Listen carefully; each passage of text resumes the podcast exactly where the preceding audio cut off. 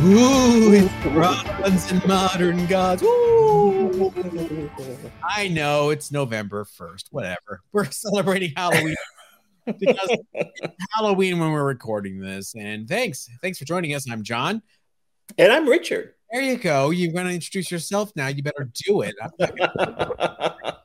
You're on your own, buddy. Hey, follow us at, oh, well, follow us at Facebook and Instagram at Bronze and Modern Gods. It's not up there if you're watching on video because we have our spooky Halloween background.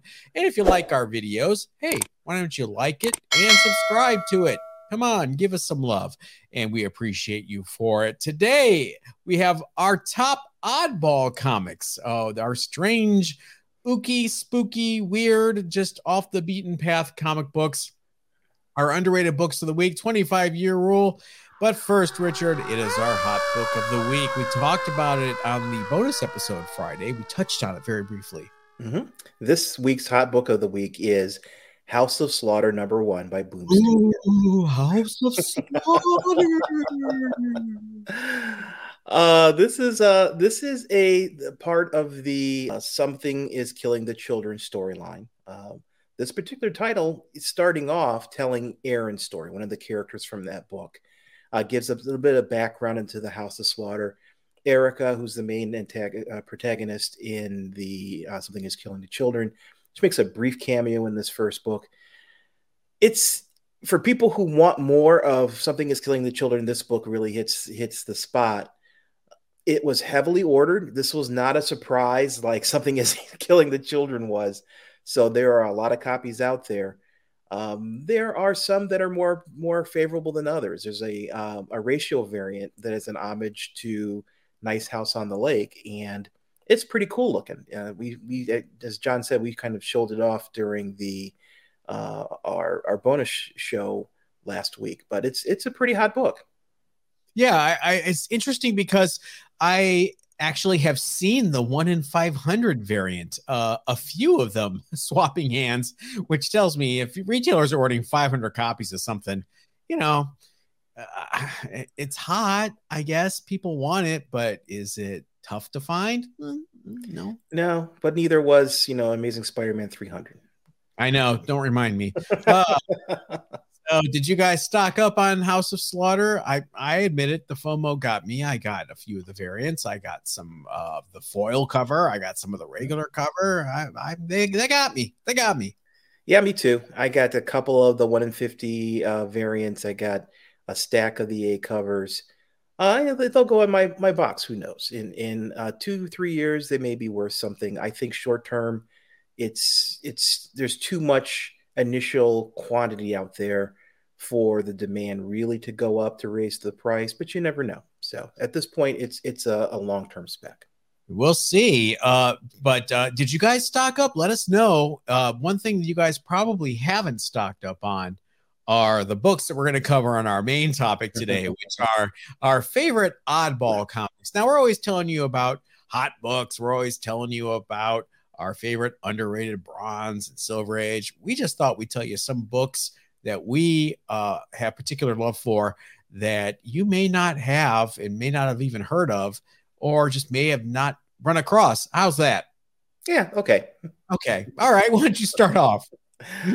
Uh, my my first pick is Love and Rockets Volume Two, Number One from t- 2007. Fantagraphics. Oh. Yeah, this this is the second uh, series for Love and Rockets. Now, the first series was a huge hit back in the 80s, starring Maggie and Hopey uh, for Hoppers and uh, Palomar for, that was part of Gilbert Hernandez's story. Um, really just deep character driven comic books and they, they were not they were not necessarily funny they were not superhero books these are books about the life and times of these people.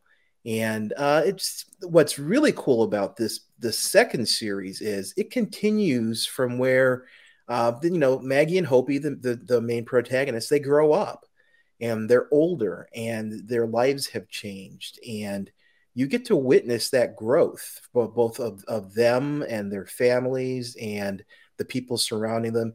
You really get sucked into the story and and the, the culture and the community that makes up this book. And I'm I'm a huge huge fan of these uh, of Love and Rockets. This this this book is written by uh, Jaime and Gilbert Hernandez. Um, the Maggie and Hopey story is is uh, Jaime's work. Gilbert's work is of Palomar, which is a um, a um, is it a Mexican or it's is it fictitious city? Fictitious, okay. Yeah, in in Mexico. Yes. Yes, and it's about their people in that fictitious city and their lives and their suspicions and, and superstitions, and it's it's it's just as engrossing as um, as uh, Jaime's storyline. But I, I tend to favor Jaime's story more than I do uh, Gilbert's. The book you go, is you go back and forth though, because I was the biggest Jaime guy and you were a Gilbert guy. Yeah, you know, yeah. some of the stuff you know, some of the stuff like Duck Feet, there are some storylines that I thought were really interesting. Uh, some supernatural like storylines that were really, really cool. Um, so yeah, I go back and forth with it. Uh, the, the cover for volume two is an homage to cover for volume one. It's it's basically uh, instead of doing different super heroic women in different poses in a in a lineup, uh, police style lineup, it's basically just Maggie and Maggie from different eras and it's pretty cool because it, it kind of highlights the fact that she has changed from Love and Rockets number one, where she was this perky um, spaceship mechanic, if you could believe that, to you know she's now she's now a, a more mature, uh, both in terms of her body and her personality, uh, kind of person, and you get to see that change. Poor Rand Race. yeah, poor Rand.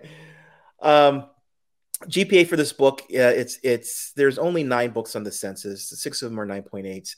Uh, the last sale was eighty bucks back in April, so it's it's easy to come by in terms of you know spending the money.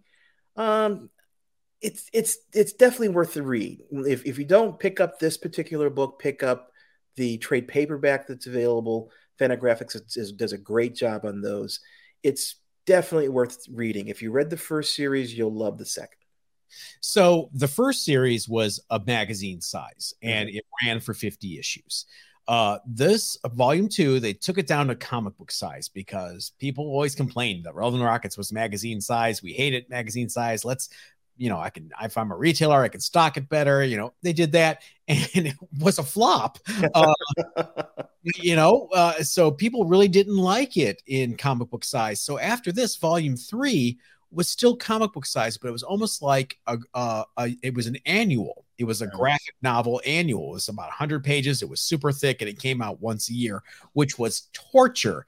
And after a few years of this, they they finally wised up and it is back in volume 4 in magazine size and it's great. I totally recommend if you've never dipped your toe into Love and Rockets, start with the paperbacks, the trade paperbacks, read them in order it makes a lot more sense. You will binge on this like a Netflix show. You will know all the characters. You get lots of nuances when you read it all at once in one sitting or over a few weeks. Uh, you'll see the character arcs for minor characters in the background that when you're reading it you know, bi-monthly or quarterly or whenever it was coming out, you don't notice these things. But as you read it in one straight line, you're like, oh, that's what Daffy was up to all that time. It's just, these weird uh, character things happen in the background. Um, Gilbert, I've tried, I've tried, I've tried with Gilbert. Luba with her hammer, I love it. Uh, but then we get into her daughters and yeah. I, I mm-hmm. kind of get lost. I'm like, I so maybe I need to give Gilbert another shot. Uh, I sound like every uh, basic Love and Rockets drive by fan. You know, they all kind of say the mm-hmm. same thing. I love Jaime. I don't get Gilbert. well, Jaime is more approachable in terms of it's more it's more comic booky, superhero yeah. comic book. You got Penny Century. You've oh. got you know you know it's it's it's more adaptable to what you're probably used to reading. That's true, but Gilbert has the Steve Ditko-ish side of him, mm-hmm. and you know, I just I I I I think the slickness and the the the anatomy, uh, mastery of anatomy that Jaime has is just more mm-hmm. appealing to me visually, and maybe that's why I'm drawn to him. I've always, you know, the the traditional uh, thought is Gilbert is the better writer, Jaime's the better artist. Mm-hmm. I disagree with that. I actually think Jaime's a god uh, when it comes to both. Uh, hope I see you in San Diego. That would be awesome to see him in San Diego. I, I'll have to bring something to get signed because I definitely would get something signed. That would be great. All right. My first book is uh, more than just an opportunity for me to say the following sentence I'm going to whip out my giant sized man thing. Anybody who's seen our live sales knows knows that reference. Here is giant sized man thing, the best title ever made. Uh, number four. This is pretty infamous, not just for the title of the book, but it contains the first solo Howard the Duck story where he fights Garko the man frog. That's not why I'm recommending it. It is the main story that is often overlooked. And writer Steve Gerber it just might be his finest moment. Uh, it's a story called Kids Night Out. And I'm not going to spoil it for you guys. You read it in Essential Man Thing, uh, read it digitally, buy a back issue, whatever you have to do. You've got to read it. If you've ever felt bullied or othered or a nerd or an outcast, you must read this story. It is something that I can't believe isn't taught in schools almost. Oh, wow. Uh, that, that powerful. It is amazing. It really is. Uh, people who have read it back me up uh, in the comments. Uh, you will know what I'm talking about. Anyone who has it, I highly recommend this book. Uh, a 9.8 last sold in 2012 for $1,725 wow. in 2012, but a 9.6 sold in June of 2020 for just $141. So talk about a hockey stick. Wow nine six and nine eight, and I think it's really because of this black cover. I think uh-huh. it's pretty impossible in, in square bound. Uh, so a 9.8 is like hen's teeth. Uh, giant size man thing number four. It's more than just a bad pun. It is a, a, a graphic comic book masterpiece. Highly recommended. Awesome. My next pick, uh, I tried to pick something from different genres. Uh, this is from the war genre. It's Haunted Tank number one. Now, it is not the Haunted Tank of uh, GI Combat fame, uh, which started back in GI Combat number 87, but it is related. Uh, that original Haunted Tank was a story of uh, a tank in the Second World War that, that was commanded by a descendant of Jeb Stuart, the, the Civil War general. Well, the tank was haunted by the spirit of Jeb Stuart, and Jeb def- basically defended his uh, his his offspring. And the story was about the tank and the crew of the tank surviving the Second World War. Really great storyline. I enjoyed it. It's one of those stories that I remember from my childhood, uh, reading reading uh, GI Combat and reading about the haunted tank. Um, it, it was a, good story. and It had some issues, and we'll talk about that here in a second. Um, the the book that I'm talking about is Haunted Tank number one from uh, 2008. It's a Vertigo Press book, and boy, did they take advantage of the Vertigo imprint. they swear there's all kinds of violence. Um, you had never seen this, you'd see that level of swearing in a mainstream book. Um, and and it's is this now takes place in the Gulf War. So you know we fast forward to the 1990s, and the, it's it's an M1 tank now instead of a Sherman tank, and the descendant of Jeb Stuart, who um, benefits from the haunting of his um, his famous ancestor, is actually an African American sergeant. Um, Twist Yes, it is much much twist because I don't think either are very comfortable with the state of that. Um, Jeb says he doesn't, you, know, he doesn't care. It doesn't matter to him. Um, the the sergeant, he's not too sure about it, but Jeb saves his bacon twice in the first issue, and so he's at least open to the idea. One of his crew members puts a Confederate flag on the tank, which was a hallmark of the original storyline. Um, there was a Confederate flag on the haunted tank, which you know, and I wasn't really sure that was an angle I, I appreciated, but it was part of the story. Uh, and and there, so now here's a, a tank during the Gulf War with a Confederate flag on it. captained by an African American sergeant. It's... I love that we have woke Jeb Stuart. yeah, yeah, yeah. He he kind of he kind of he takes a pause for a second and he goes, eh, okay. Oh, okay. Um, this this book is not rare. Um, there are only three 9.8s on the census. Uh, the last GPA sale for this book was back in 2019 for $35. Um, there are a couple different covers for the A cover. I picked the cover with the Confederate flag. It's an American flag and the Confederate flag on there. And just the built in uh, contradiction of that cover, I think, ex- kind of describes the storyline. Uh, it's it's a limited series. It only went five issues, um, but I think it's definitely one of those one of those books that it's interesting to read. Enough said. Speaking of interesting in air quotes, uh, you guys know my love for Jack Kirby. You know, he's my favorite artist of all time.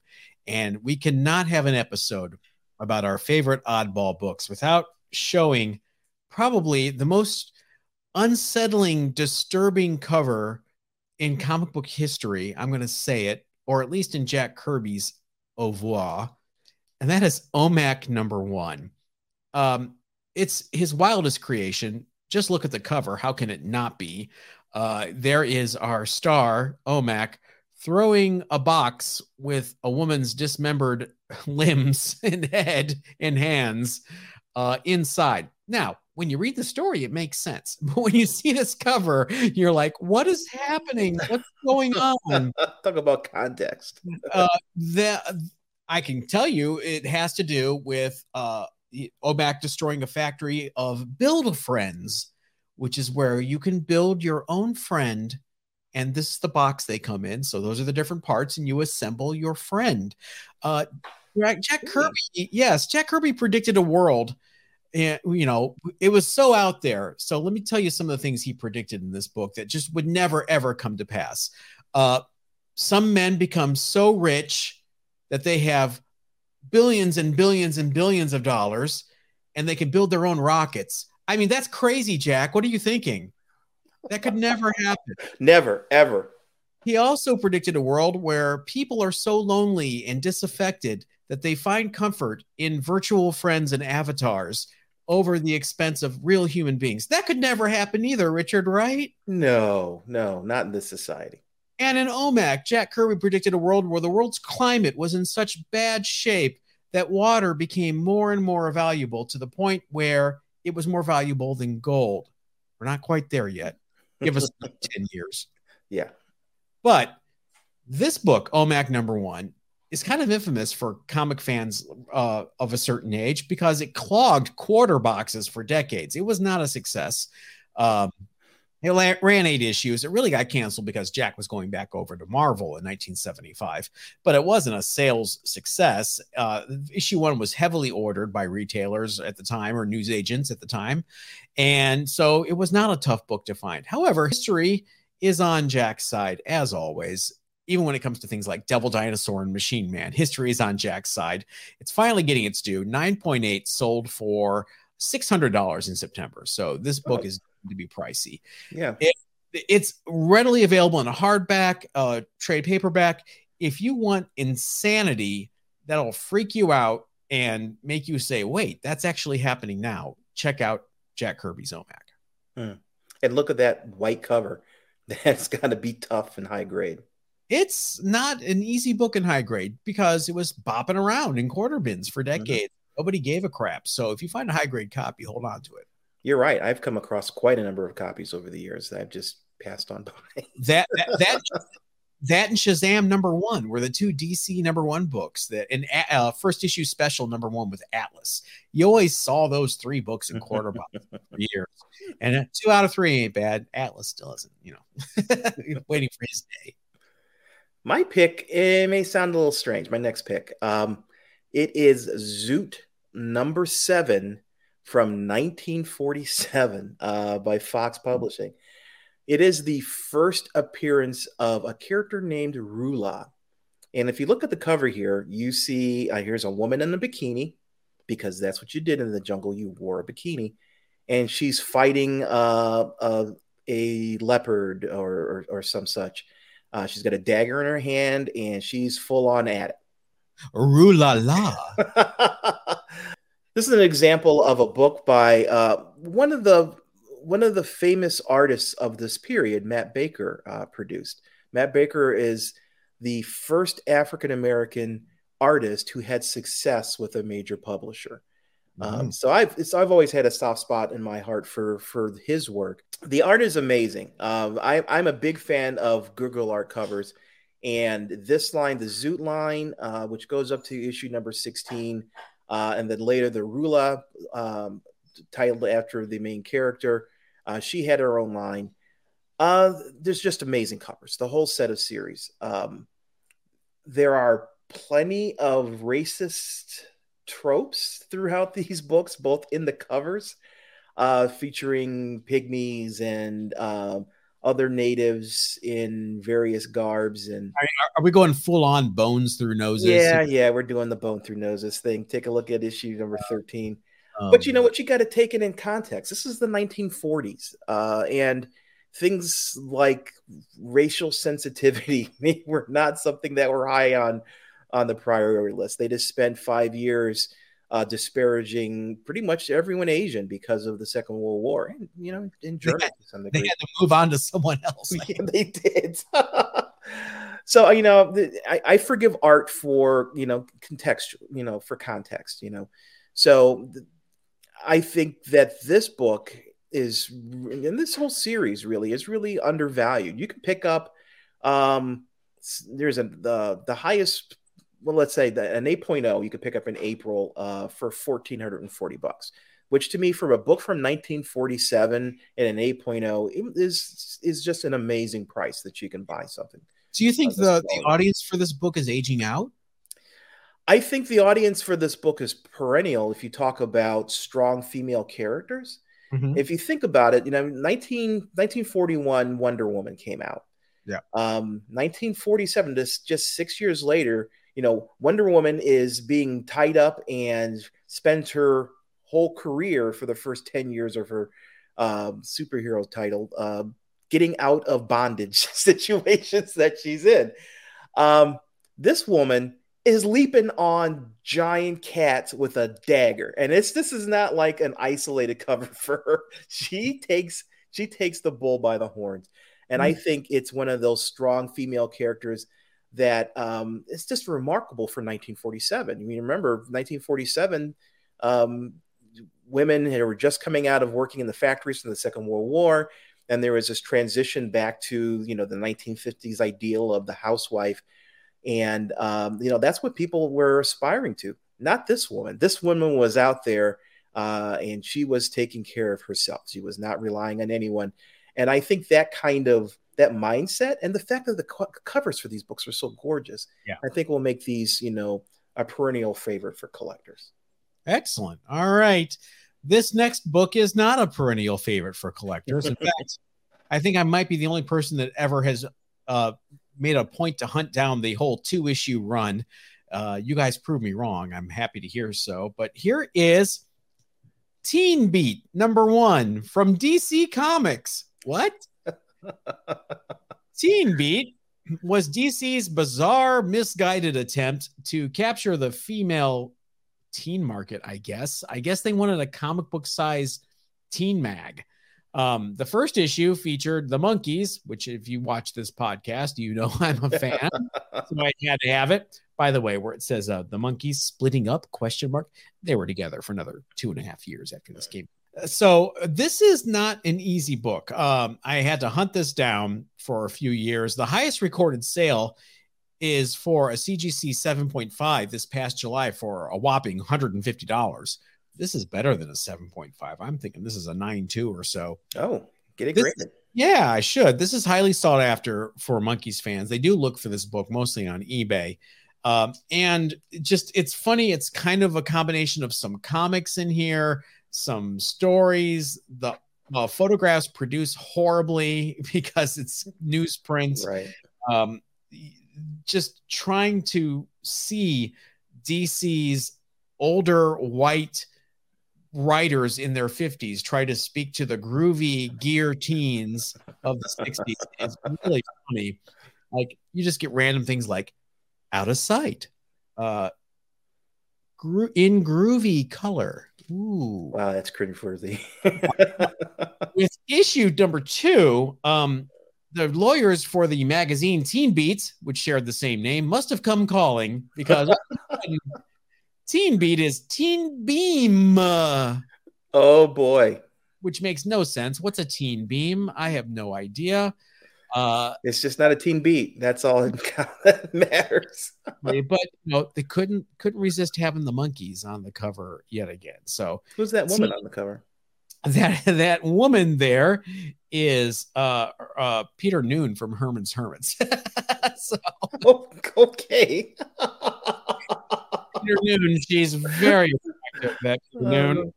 Uh, but this issue features the Rascals, Mhm. uh, the Monkees, Herman's, Hermits, Lovin' Spoonful, the Association, you know, and of course, the hot new band with a new kind of sound called EMS.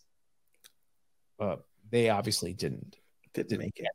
So, uh, Teen Beat now available for 12 cents at Groovy Color at your newsstand. Go get it, teens of today.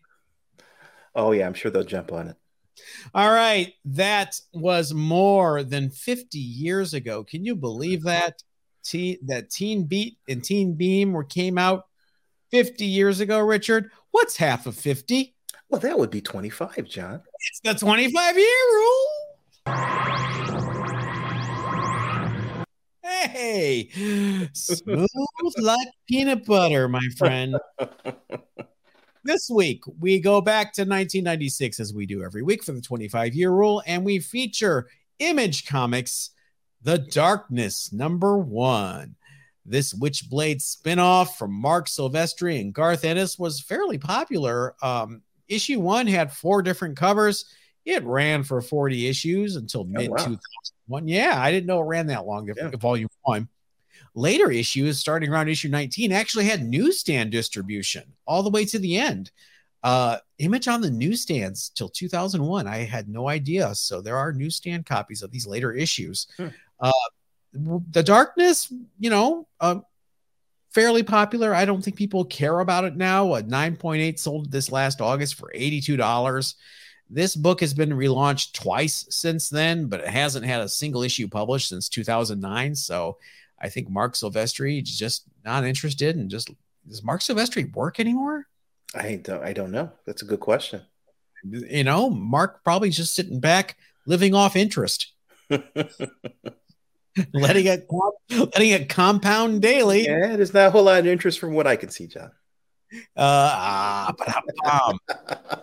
It- it's funny that you know the image founders most of them consider marc to be the best artist uh, of all of them um, what do you think about that who's your favorite image artist out of the original six I'd have to say Jim Lee.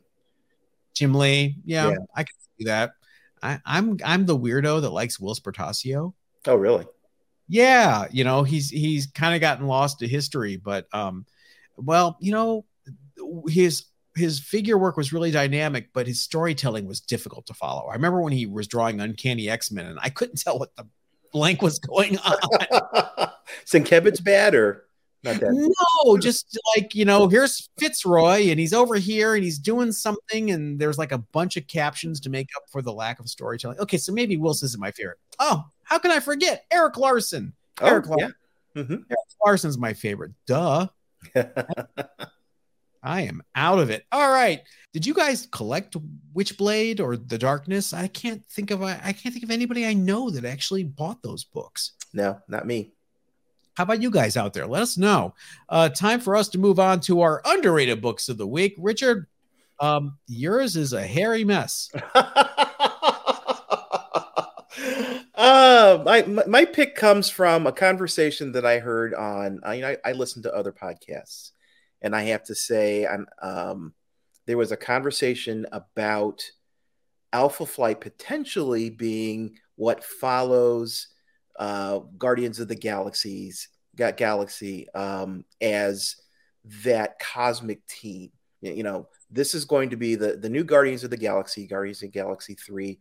Uh, that's going to be the last movie with the current cast. Uh, so something is going to replace them. I, I, we are not Marvel is not done um, with the cosmic um, portion of their storytelling. So the the thought was maybe Alpha Flight would would be the successor, and that made me think. Well, Alpha Flight has a number of pretty iconic members in it. Do you think Vindicator or Guardian, whatever area you wanted to mention that particular hero? You got um, uh, Northstar, and you've got a, you know, it, it's full of a lot of characters that have history throughout Marvel. One of my favorite characters, though, from that from that team is Puck. Watch your mouth. Holy Puck. Um, he's uh, he is uh, a really just energetic character, a little misogynistic, but you know, again, this is the era, this is the context. If you read issue number five, which is my pick, Alpha Flight number five, this is what I consider his solo story. He's on the cover. He's doing this uh, series of flips on the cover, um, and the story is about him and his recovery from uh, an early, earlier uh, storyline.